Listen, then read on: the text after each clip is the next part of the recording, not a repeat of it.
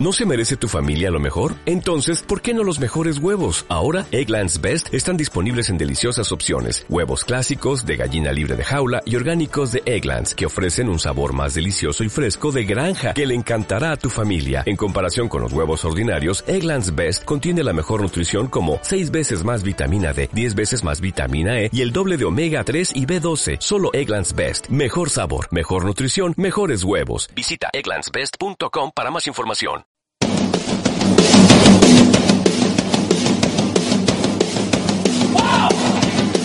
Ingrávidos, Juanjo López.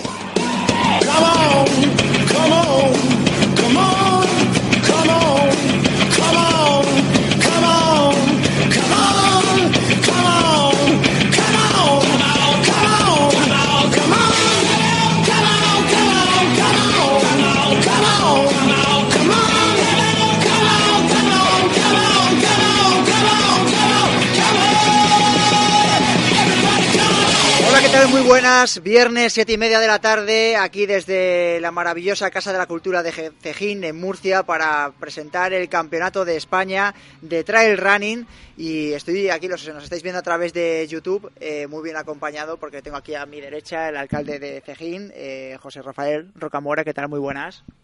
Hola, muy buenas tardes, un placer estar aquí con vosotros. Bueno, también a mi derecha está el presidente a mi izquierda, mejor dicho, de la Federación Murciana, Juanma Molina. ¿Qué tal, Juanma? Hola, buenas tardes, encantado de estar esta tarde aquí con vosotros. Bueno, ¿qué habéis hecho para traer el Campeonato de España hasta Murcia? Los habéis convertido en la capital del trail running. Trabajar mucho, la verdad que aquí hay unos locos, empezando por el alcalde José Rafael, que estaban encantados de recibir con los brazos abiertos a lo mejor a la élite nacional del trail. Uh-huh. Y luego a mi derecha, pues el club artífice, ¿no?, de esta fiesta del trail, el Club Deportivo Kipar, organizador de la Falco Trail, en este caso su representante, que es Francisco José, Alarde, ¿no? Alarde. Hola, buenas tardes y bienvenidos, ¿eh? Sí, efectivamente, yo soy uno de los representantes, miembro de la Junta Directiva del Club Deportivo Kipar, que desde el año 2017, séptima edición, pues nos hicimos cargo de esta prueba. Uh-huh. Bueno, lo primero para el alcalde, ¿no?, que ejerces ya de anfitrión. No, te paso yo el micro no te preocupes. La pregunta es, ¿qué significa, ¿no?, la Falco Trail para Cejín? Bueno, pues para Cejín, lo estaba comentando antes con Francis del Club Deportivo Kipar, para Cejín la verdad es que es una prueba que nos permite tener una proyección regional, nacional, incluso internacional, que pocos otros acontecimientos, por no decir ninguno, a lo largo del resto del año nos permiten, ¿no? Por tanto, para Cejín, por no cabe duda que es un reto siempre que llegan estas fechas, el puente de diciembre, el puente de la Constitución, pues poder albergar una prueba de estas características, que va a hacer que en Cejín pues tengamos más de 1.200 corredores inscritos en las tres modalidades, en las tres pruebas, con lo que ello supone, porque normalmente pues estos corredores pues siempre vienen acompañados también, pues de, como es lógico, pues de familiares, de amigos, y bueno, pues supone una inyección económica incluso también muy importante para el municipio, en la medida en la que pues prácticamente todas las hospederías, todas las casas rurales que tenemos, no solamente en Cejín, sino en toda la comarca del noroeste, pues se completan. Por tanto, pues un acontecimiento deportivo, pero que trasciende lo meramente deportivo y se convierte en un acontecimiento social y en un acontecimiento económico muy importante para Cejín. Te lo pregunto porque nosotros nos movemos a nivel de toda la península, y ¿qué le dirías como alcalde que acoge un Campeonato de España del Trail Running, una prueba tan importante como es la Falco Trail, a tus colegas alcaldes cuando va el club de turno de la localidad de la Sierra y les pide ayuda para organizar una prueba de este tipo?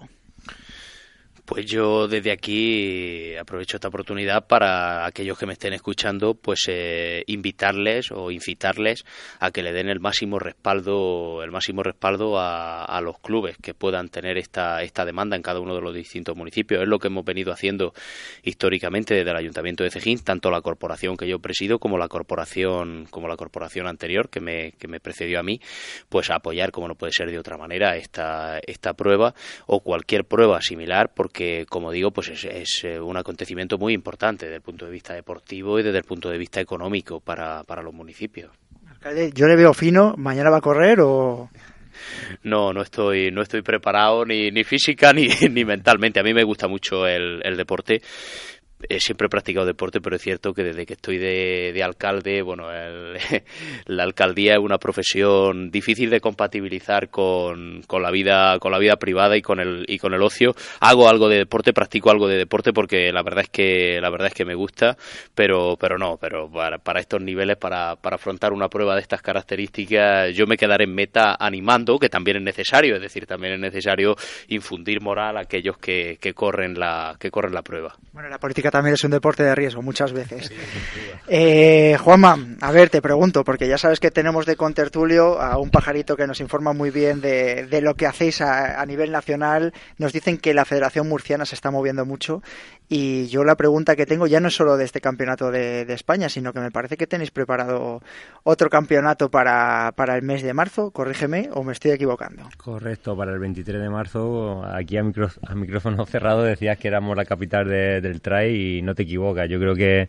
esta temporada 2018-2019 es muy importante para la Federación de Atletismo de la Región de Murcia, porque va a albergar los dos grandes eventos nacionales que tiene la Real Federación Española de Atletismo, que comenzamos mañana con este Campeonato de España, quinto Campeonato de España de Trail, con los mejores atletas, pero es que sin olvidar que con la reciente creación del Campeonato de España por comunidades, por federaciones regionales, que va a ser la fiesta también del trail running, además. Correcto, exacto. Así el 23 de marzo, en un lugar también muy céntrico como es el Parque Natural del Valle, en el corazón de la capital murciana, en Murcia capital, pues vamos a tener el honor también de albergar este campeonato, que esperamos lógicamente seguir prolongando las fiestas desde Falco hasta el Valle Trail. Voy a intentar tirarte un poco de la lengua, pues se puede decir algo más, porque la fecha sí que sabíamos que iba a ser en marzo 23. Se ponía Murcia en la circular.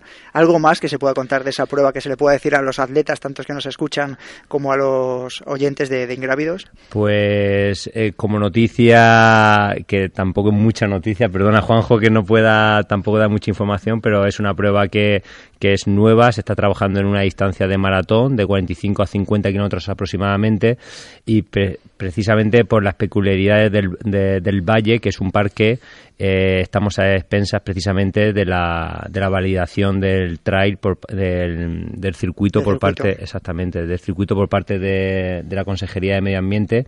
Así que próximamente estamos en contacto con ellos y esperemos que podamos tener esa validación definitiva del track y poder tener, pues, empezar ya a informar de todo lo que va a concernir en una fecha tan señalada como va a ser el próximo Campeonato de España de Federaciones. La última pregunta, y aprovechando como presidente de la Federación de Atletismo Murciana, ¿cómo vivís la dicotomía entre Federación de Atletismo y Montaña aquí en la región de Murcia? Bueno, personalmente mal. No tengo pelos en la lengua. Yo creo que es importante dejar las cosas claras, y esta dicotomía lo que hace es confundir bastante a los auténticos protagonistas, que son los deportistas. Las federaciones o cualquier otra institución somos meros transmisores o gestores en este caso, del deporte. Esto lógicamente genera un malestar importante, y nosotros desde la Federación de Atletismo de la Región de Murcia estamos trabajando por y para que los deportistas sepan qué es lo que lleva una ficha federativa, qué ventajas tiene, qué desventajas tiene, y lo que es más importante, que a raíz precisamente de la ya conocida resolución del Consejo Superior de Deportes, pues que se defina claramente en todo el panorama nacional qué es lo que se puede desarrollar por cada una de estas federaciones implicadas, y que por supuesto, pues lógicamente los atletas tengan esa garantía, ¿no?, esa solidez en cuanto a poder elegir libremente, que eso es muy importante, que aquí nadie se hace una ficha federativa con una u otra institución obligado. Aquí cada uno debe saber cuáles son sus planificaciones, cuáles son sus intereses, y que pueda elegir libremente, pues, qué tipo de disciplina deportiva está dispuesto a realizar. Perfecto, Juanma. Vemos que estáis parecido en casi todas las comunidades. A ver en qué termina todo este tinglado. Me voy con Francis. Francis, como representante del Club Deportivo Kipar, organizador de la Falco Trail, quería que contase un poco a los oyentes de Radio Marca, de la radio del deporte, cómo nace la Falco Trail y cómo ha ido evolucionando, porque hasta llegar a esta prueba, que me imagino que será la de más nivel, o esta edición que es la de más nivel deportivo. Sí, bueno, vamos a ver, la Falco Trail empieza en el año 2011 con la primera edición edición, yo te puedo contar muy poco sobre, bueno, antes al año 2017, que es cuando el Club Deportivo Kipar se hace cargo de la organización de la carrera. Estaríamos hablando de una segunda fase, ¿no? De la Falco Trail. Sí, así es. Falco Trail ha tenido dos fases, ¿no? Por así decirlo. Hasta el año 2016, de 2011 a 2016, con un anterior organizador, y 2017 y 2018, esta octava edición, que es la segunda fase, ¿eh? Y en la que, en esa, la que ahora nos ocupa, en la que tenemos que dar lo máximo de nosotros, lo estamos haciendo, de la mano del Centro Ayuntamiento de Cejín, por supuesto de FAMU, y ahí estamos. Entonces yo te puedo contar de un poco más del presente, ¿no? Bueno, de todas maneras, esta edición, por lo que parece, mirando un poco al cielo de la meteorología, va a ser la mejor también en cuanto a meteorología, porque todo el mundo, sí, nosotros que bajamos del norte un poquito decimos, bueno, fríos, estarán un poco exagerados estos de ahí del sur, ¿no? Pero me parece que es verdad que habéis tenido unas ediciones bastante complicadas. Bueno, yo la que más recuerdo, en 2016, que eso fue, bueno, estuvo lloviendo todo el día. Además, yo corrí aquella edición, hice la maratón, y me lo pasé muy bien, pero sufrí muchísimo. El año pasado el tiempo nos acompañó porque no tuvimos lluvia, pero el viento tampoco favorecía mucho el desarrollo de la prueba. Y este año pues estamos, la verdad, muy ilusionados porque el tiempo va a acompañar, por lo tanto, para todo lo que va a conllevar Falco Trail, no solamente la carrera, que es muy importante, por supuesto, ¿no? Y es lo principal, pero luego hay una fiesta de la montaña con una serie de elementos que van a estar ahí conviviendo con esa fiesta del trail. Pues claro, si hace buen tiempo, pues evidentemente eso es muy importante para que los vecinos, toda la gente pueda estar en línea de meta disfrutando de este gran espectáculo que es Falco Trail. Muy rápido y sin meter en un embolado al alcalde, a vosotros dos que conocéis quizás más los atletas, por supuesto alcalde si quiere también le dejo, una quiniela para mañana el Campeonato de España de ganadores, o si queréis atreveros con el podio, no sé hasta qué punto, ya te digo Juanma que Juan Carlos se ha mojado, ¿eh? No me digas, sí. Algo se ha mojado off the record, pero no, eso no lo vamos a decir, que si no le metemos... Apuesto por la quiniela de Juan Carlos. No sé yo, no estaría tan seguro. Nosotros tenemos la mía. A ver, Juanma. Bueno, es difícil, ¿eh? De hecho, he estado diciéndolo con bastantes personas que era complicado en un campeonato que se considera bastante abierto. Muy abierto. Yo creo que... soy de los que piensa que va a haber sorpresas. Yo puedo decir perfectamente que Azara está la terna, para mí, bajo mi punto de vista, Azara, Gema y Mónica Vives, yo creo que están ahí. Y en chicos, tanto Juanjo Somoano como Pablo Villalobos, que también en una distancia de la maratón que la domina ya bastante bien, que viene, sabes cómo sabes, que viene de la ruta. También me une un afecto especial. Decir, ¿cómo se apoya entre los atletas? Entonces yo, Pablo, ¿qué quieres que te diga? Es mi ojito derecho y yo creo que yo voy a apostar en... También ya te digo, por Juanjo y bueno. Te dejo meter un tercero si quieres. Bueno, el tercero puede estar bastante disputado. Yo creo que ahí va a estar la sorpresa, ¿no? Quizás Santi Mezquita, que también es un chico que también domina muy bien la distancia, puede ser una... Y Adel, yo creo que también puede ser uno que se pueda meter ahí. Francis. Yo la quiniela prácticamente la misma que dice Juanma. Va a haber muchísimo nivel este año. Va a estar muy disputado el Campeonato de España. Pero sí, los que ha dicho Juanma pues son ahora mismo quizás los más en forma y los que esperamos, ¿no? Ver en el podium. Pero yo no descarto tampoco ninguna sorpresa, ¿eh? La gente viene con muchísimas ganas, muy bien entrenada, ¿eh? Y vamos a disfrutar mucho, eso lo tengo clarísimo. Bueno, apuntad dos nombres, Borja Fernández Cántabro y en chicas sumad a Sandra Sevillano y a Gema Arenas. Apuntamos perfectamente, para los que lo estáis viendo en YouTube. Bueno, nos vamos un momento a la publicidad y volvemos en Ingravidos. Land Sport, tu marca de ropa deportiva. Land Sport, tu compañera de aventura y trail running. Si te gusta la montaña, disfruta de la mejor termorregulación, adaptación y ventilación gracias a nuestros productos de altas prestaciones. Vístete de Land y olvídate del resto. ¿Dónde nos encuentras? En www.landclothes.com y en tiendas especializadas. Land Sport, tu compañera de viaje. ¿Te apasiona correr? Consigue ya tu nueva licencia de running y trail running de la Federación de Atletismo. Entrena y compite seguro durante los 365 días del 2019. Cobertura sanitaria completa durante el entrenamiento, donde y cuando quieras. Y que no se te olvide, con la mayor cobertura de asistencia en rescates y salvamento en la montaña. Busca ya toda la información en la sección de licencias de la web www.rfea.es. Pasión por el trail running. Bueno, y volvemos aquí en esta maravillosa Casa de la Cultura de Cejín, en Murcia, en el Campeonato de España de Trail Running con la Falco Trail, y estamos con el director técnico de la prueba, con el alma mater, ¿no?, de la Falco, César Vergara. ¿Qué tal, César? Muy bien, el que se lleva la pasta. Sí. Es el que te lleva la pasta, o sea que es al que hay que arrimarse. Como sabéis todos, en este mundo que funciona mucho el dinero, sí, me lo llevo todo. Nosotros cuando nos vemos por toda la península vemos a muchos organizadores, muchos directores de pruebas, y normalmente los que nos estáis viendo a través de YouTube le tiembla la mano en estas fechas, ya con menos de casi 12 horas para la prueba, pero a ti te veo muy tranquilo. Bueno, hay un equipazo detrás, un nivel increíble este año. El año pasado sí que teníamos bastante más miedo, menos recursos, pero este año creo que va a salir muy bien. Hay atletas de élite que pueden tapar cualquier fallo y creo que va a salir maravilloso. ¿Cómo lo habéis hecho? Porque me iban preguntando, según veníamos anunciando que Ingravidos iba a estar en la Falco Trail este año, que íbamos a emitir en directo desde aquí, nos iban diciendo, bueno, es que es la prueba con posiblemente más nivel deportivo del año 2018, haremos UTMB, ultradistancia, pero de esta distancia a lo mejor de maratón, estáis ahí. Yo es que digo, pues es que a lo mejor sumamos entre chicos y chicas 20 o 25 posibles campeones de España. Absolutamente. En 20-25 chicas, 20-25 chicos.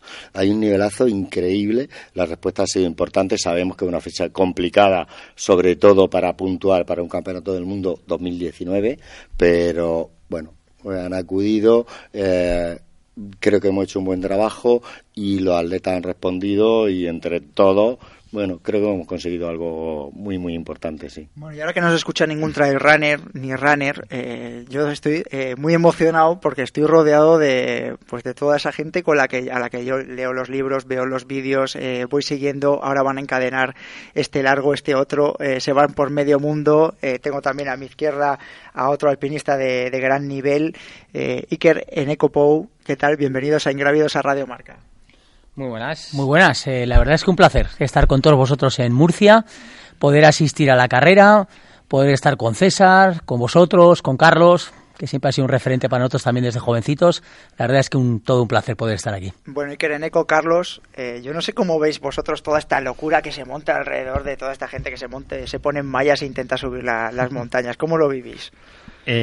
Buenas, pues nada, bien. Yo la verdad es que con mucha deportividad y viendo que esa deportividad también ha cogido ahí mucho peso, que la gente ahora está muy fuerte, que hay un nivel medio alto pues mucho mayor, y la verdad es que las carreras han ayudado a que muchos de nosotros, muchos montañeros, escaladores, también nos animemos más a correr, y aunque hemos corrido toda la vida, se hacían carreras hace muchos años ya, hace 25 o 30 años, pero eso ayuda a que se vaya más fuerte a las montañas y también más seguro.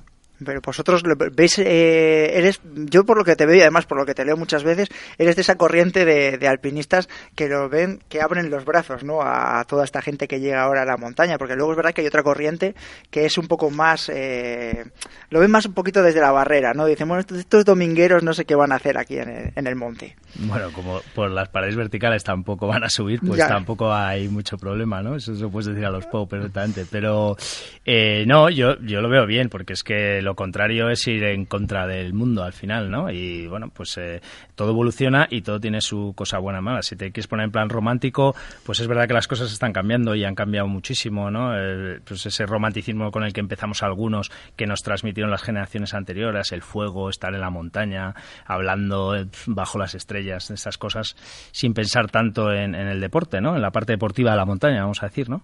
Pero es verdad que luego la parte deportiva nos ha ido enriqueciendo mucho y nos ha ayudado a ser mucho lo que somos, con lo cual, porque ahora, ¿cómo vas a ponerte en contra también de todo eso, no? Si lo que ha traído también es eso, mucha evolución y además seguridad, como os decía antes. La pregunta del millón, ya, y luego te pregunto por tu libro, no me hagas como umbral, ¿no? Cuando Kilian hace esa doble ascensión al Everest, hay muchos alpinistas que salen un poco a criticar la falta de tiempos, la forma de hacerlo, la temeridad, o le acusan de temerario. ¿Cuál es la postura de...? Porque Carlos Soria me decía, yo lo único que tengo de Kilian es envidia de lo rápido que puede llegar a ir. No sé qué postura tiene Carlos Suárez. Pues a mí me pasa exactamente igual. O sea, me parece que es un fuera de serie, un número uno, y que no ha hecho nada, que no hayan hecho muchas generaciones anteriores, yendo a lo bestia, a lo loco, como hemos hecho muchos, escalando sin cuerda o con cuerda, o haciendo lo que hay que hacer en cada momento, ¿no?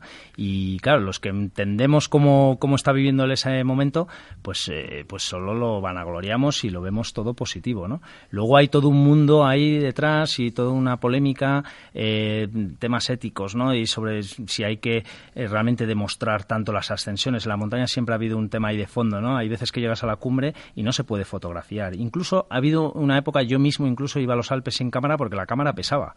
Y no quería llevar cámara para hacerme fotos. No íbamos a la montaña para hacernos fotos. Kilian ha vivido un poco parte de eso. Le da un poco igual también. Entonces hay mucho de eso que daría para otro programa especial. O un par de ellos. Sí.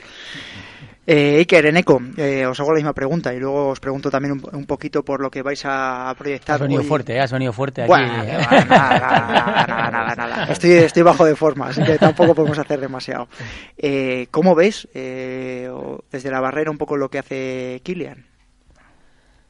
Bueno, lo que ha comentado Carlos también, ¿no? Es un fuera de serie, ¿no? Diríamos que, pues bueno, es otra nueva generación, tiene un nivel físico impresionante. Y bueno, vosotros no andáis cojos tampoco, ¿eh? Bueno, pero nosotros andamos otra modalidad, ¿no? Nos gustan las cosas técnicas, ¿no? Diríamos, ¿no? Lo de correr ya me gustaría a mí también subir tan rápido, ¿no? Pero nos gustan más las cosas técnicas y bueno, es otra modalidad totalmente diferente y respetable. Sí, da mucho para hablar. Carlos y yo hemos estado en varios debates ahí en el Twitter a cuenta de esto, ¿no? Hacia Kilian, admiración. ¿Os ponéis de acuerdo? O... Algunos nos pusimos, otros no nos pusimos. Bueno, siempre andamos ahí, pero bueno, ahí está lo bonito también, ¿no? Que viniendo un poco de lo mismo, pues tengamos también una mentalidad parecida en algunas cosas y diferente en otras, ¿no? Lo de Kilian es de quitarse el sombrero, las cosas como son. Es un atleta impresionante. Nosotros fuimos los primeros en felicitarle, ¿no? Con aquella historia, ¿no? Quizás nosotros creemos más que la corriente de la montaña y del alpinismo pasa por la dificultad más que por la velocidad. Esto lo defenderemos siempre. Siempre nos ha parecido que algo que un atleta puede hacer mejor que un montañero quizás no es alpinismo hoy en día. Quizás es otra cosa. Tendríamos que buscarle otra denominación. Pero bueno, es nuestra manera de ver las cosas. Una cosa no quita la otra, ¿no? Yo creo que lo que él ha hecho o cierta gente está haciendo en montaña a nivel de velocidad, ya nos gustaría hacerlo a nosotros, como ha dicho Carlos. Está fuera de nuestras posibilidades. Pero sí pensamos que el alpinismo, sobre todo, hay que medirlo por dificultad y no por velocidad. Velocidad es parte del atletismo y no del alpinismo, para nosotros, pero bueno. Ya has dado el titular, lo sabes, ¿no? Ya el titular de marca el próximo lunes va a ser ese. Así que lo vayas... La velocidad puede ser dificultad también, ¿eh? No, también. La velocidad, una velocidad extrema como la que lleva Kilian, eso es dificultad pura como los novenos. Sí, pero quizás yo creo que haría Enecos, ¿eh? No sé qué te parece, Carlos, si te vas un poquito a la historia del alpinismo, ¿no? Una de las montañas que cuesta en conquistar, una europea, a todos nos va a venir a la mente la misma, va a ser el Cervino. Sí. Y no cuesta porque se suba más rápido o menos rápido, cuesta porque es la más difícil. Sí. Entonces, quizás los retos de velocidad ahora mismo están en vías más fáciles, en vías normales de ciertas montañas, pero la dificultad fuerte en alpinismo sigue estando donde estaba antes, ¿no? En subirte un Cerro Torre por un sitio difícil, en una montaña de 6.000, 7.000 metros en Himalaya por un sitio difícil, ahí tienes que ser un atleta, porque la realidad es que tienes que ser un atleta y además tienes que dominar muy bien el mundo vertical, ¿no? Estoy bastante de acuerdo en lo que dices. A ver, que estamos César y yo aquí con él. Excepto que mirando y atendiendo. De forma paralela siempre ha habido dos corrientes que han convivido. Totalmente cierto lo que dice, la dificultad de conquistar montañas, paredes, aristas muy difíciles, como es el Cervino, pero hay escritos de 1800 y poco, donde suben a las grandes jorasas, cuando todavía no se había subido por las vías difíciles, por la parte de atrás, marcándose los tiempos, la gente. Y hay gente haciendo verdaderas locuras de tiempos que ahora mismo mucha gente, mucho trail ranero, no haría, curiosamente. Sí, es verdad. en 1800 y pico. En el Eiger, la ruta normal del Eiger, la marcaban en 1840-50, pero rollo 3-4 horas que ahora mismo te cuesta muchísimo subir. Porque, claro, la gente que está todo el día ahí en la montaña, subiendo y bajando. No vamos a negar, Juanjo, no vamos a negar que eso existiese. No lo vamos a negar. Porque... Yo tendría un ejemplo de una locura hace mucho tiempo, no me acuerdo ni del nombre de la persona que lo hizo, pero fue un chaval de 17 años que había dos helicópteros franceses filmando lo que iba a ser su muerte, porque estaba chalao, no era un alpinista ni era un escalador, y porque se le ocurrió subir el Dru con 15 metros de cuerda a 17 años y él decía que subía solo. Y lo hizo, luego tuvieron que entrevistarlo. Pues fue una locura más de, no sé si de velocidad, o ligero, o de ropa, o de cuerda, o de material. Que yo creo que se llama Carlos Suárez, ¿no? Sí. Sí, parece. ¿En tu defensa? Tiene algo que ver conmigo, sí, bueno, sí. A ver, cada uno somos una generación que vive ahí y tal. Yo vive su momento, ¿no? Yo tengo el recuerdo muy bonito de escalar. Yo creo que era... Alpellaniz era uno de los sitios, pero alguna otra zona de escala del País Vasco, de escalar aquí con los amigos cuando todavía estaban ahí ajustando el 8A. Tú fíjate las cosas lo que han cambiado. Han ido ahí tal y luego ya se fueron, se dispararon. Se dispararon. Algo muy sencillo. Da para un programa entero estar con vosotras. Así que os tomo nota que cualquier viernes de estos los oyentes de Ingrávidos van a estar escuchando a los Pou y a Carlos Suárez también. Para hablar un poquito de lo que hacéis aquí en Cejín, ¿qué vais a presentar? Porque ha dicho el Eiger, ha hablado Carlos, vosotros me parece que lo tenéis entre ceja y cejas, si no me equivoco mucho y meto la pata. ¿Y qué vais a hacer? ¿Qué vais a presentar? ¿Qué vais a proyectar en la Casa de la Cultura de aquí de Cejín? Bueno, haremos una cosa bastante combinada, ¿no, Iker? Sí, pondremos varias cosas, ¿no? Un poco...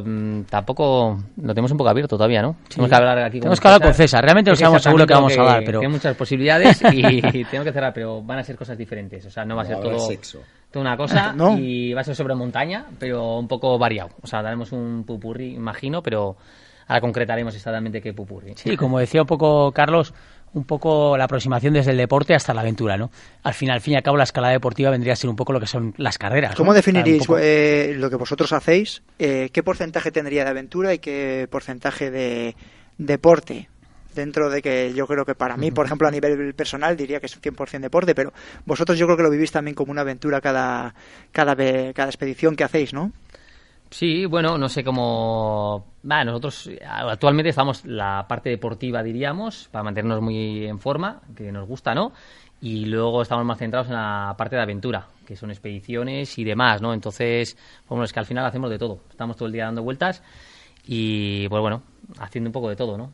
Para hacer la aventura queremos ir fuertes también, como comentábamos, entonces también entrenamos mucho y hacemos la parte deportiva bastante, pero bueno, siempre al año, luego una o dos expediciones salimos fuera. Pues voy a aprovechar que os tengo aquí para preguntaros por ese reto de la escalada deportiva, ¿no? Que va a ser olímpica o es olímpica ya para Tokio, no sé cómo lo veis vosotros. En esto somos románticos también. Te vamos a fastidiar un poco la entrevista. No, fastidiar no, ni mucho menos, porque mira, bueno, decían que cuando el movimiento olímpico tomase la escalada iba a ser el desarrollo de rocódromos en toda España. Se iban a fomentar las paredes por todos los sitios, iban a salir escaladores debajo de las piedras. Yo creo que hay dos tendencias muy claras ahí, ¿no? Probablemente, ¿no? Una positiva y pensamos que otra negativa. La positiva para nosotros, que desde luego se van a abrir un montón de rocódromos, muchísima gente se va a acercar a la escalada a través de esos rocódromos, el nivel va a subir exponencialmente, muy alto, pero nos llegarán a las montañas también para nosotros lo que Iker y yo consideramos la parte negativa. Que sería muchísima más competitividad dentro del mundo de la montaña, a través de esta gente que va a dar, unos pocos darán el salto del plástico, por decir una manera, de las estructuras artificiales a la roca, y llegarán con esta competitividad prácticamente seguro, y tendremos también probablemente pues la parte negativa del alto rendimiento. Tendremos doping y tendremos historias de estas que yo creo que... jamás han existido en el mundo de la montaña, o cuando han existido han existido de una manera muy abierta, como fue Hermann Bull con aquellas pastillas de LSD famosas para no quedarse dormido durante la primera ascensión al Nanga Parbat, ¿no?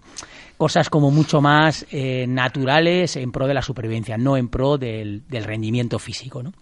Entonces, tendremos las dos vertientes. A nosotros no nos apasiona la historia de las Olimpiadas porque pensamos que para nosotros la escalada es mucho más que un deporte. Sí. La montaña es mucho más que un deporte. Entonces, lo que se está intentando es meter a la montaña... Podemos decir, como un deporte más, y para nosotros no lo es, ¿no? Pero que respetamos el resto, ¿eh? Podemos decir entonces, por lo que yo os escucho, porque yo soy un amante de los números, que el 80% de lo que vosotros hacéis es aventura y un 20% deporte, o incluso ni eso. Yo creo que Iker y yo, si le preguntas a la generación anterior, Carlos, te dirá que nosotros hacemos mucho deporte, ¿no? Si le preguntamos a, yo qué sé, al que fue un poco también tu padrino, ¿no? Portilla. A Portilla. Te dirá que la generación nueva, tanto tú como nosotros, somos muy de deporte, ¿no? Hemos ido hacia el deporte, ¿no? Todos hemos ido hacia el deporte, ¿no? Para terminar con vosotros, Iker, Eneko, ¿qué tenéis previsto ahora a corto o medio plazo? Pues hemos leído alguna entrevista en Desnivel, os he leído algo del Eiger, puede ser, habéis estado en Mallorca, ¿no? ¿O me equivoco mucho? El Eiger creo que va a tener que esperar un poquitín todavía, hasta que de condiciones, porque antes... Iremos a Patagonia ahora a principios de año y creo que nos encontraremos con Carlos allí. ¿Vas a Patagonia también? Sí, coincidimos, voy a ir una semana. Sí, vamos a Patagonia primero y después tenemos que darle final, a ver si con un broche bonito, al proyecto Cuatro Elementos el año que viene, el 2019. Yo creo que va a ser un poco la etapa importante de lo que va a ser el 2019. Pero bueno, habrá muchas sorpresas y creo que algunas muy bonitas. Bueno. No te voy a tirar más de la lengua. Carlos, hablamos de tu libro. Título, vale, para los oyentes de Ingravidos. Es Morir por la cima. ¿Dónde lo podemos encontrar? Pues a través de la web, a través de Desnivel, sobre todo, y luego en las charlas y conferencias aquí cercano, de una forma muy cercana, ¿no? Vamos a contarle un poquito para terminar a los oyentes de Radio Marca la sinopsis un poco del libro. ¿Qué es lo que recoges en él? Bueno, pues al final el libro ha sido pues un estudio y una reflexión sobre todo lo que hemos hecho los alpinistas durante muchos años, desde mi punto de vista personal, donde opino y pienso sobre lo que supone el riesgo para nosotros, el mundo de la aventura, ¿no?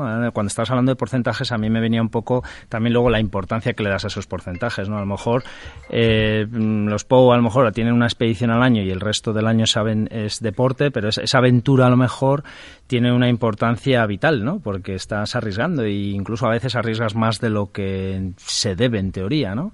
Estás ahí en un equilibrio siempre muy difícil que tienes que estar reflexionando a lo largo del año, a lo largo de tu vida, y en esa reflexión es un poco lo que me quise basar en el libro, ¿no? Pues contando yo como una especie de vehículo conductor, no por tener un protagonismo por encima de todas las cosas, sino como el vehículo que intenta reflexionar sobre todas esas cosas que hacemos en general los alpinistas. César, nos quedamos embobados, ¿eh? Yo les estoy escuchando a los tres y bueno, la verdad es que se daría para muchos programas y para aprender un montón. Enhorabuena por haberles reunido aquí en la Falco Trail, por haber unido a ese mundo de la montaña, de la aventura y el mundo del deporte, y tan competitivo como es un campeonato de España de trail running, porque creo que eso es lo que tú más o menos dibujabas, ¿no? Cuando hablábamos un poquito a principios, después del verano, que ese nexo de unión, ¿no?, entre la montaña y el trail running. Era un poco la idea de quizá con tanta burocracia y tantas federaciones, tantas historias, tanto hacer un poco más de que el propio deporte se dé la mano, disfrutemos del outdoor y que las instituciones entiendan que nos gusta el deporte, nos gusta la montaña, nos gusta hacer cosas, y como decía un tal alemán, el café con leche no es después de la escalada, sino es parte de la escalada. Muy montañero, Adi. Bueno, Carlos, Iker, Eneko, César, muchas gracias por haber estado en Radio Marca, en Ingrávidos, y que nos escuchamos en muy poquito, os voy a llamar. Muchas gracias a vosotros. Gracias. Y a todos vosotros, sabéis que nos podéis escuchar todos los viernes a partir de las 7:30 de la tarde en Ingrávidos Marca, en iTunes, en iVoox, también en YouTube y en el 101.5 de la FM. Un saludo.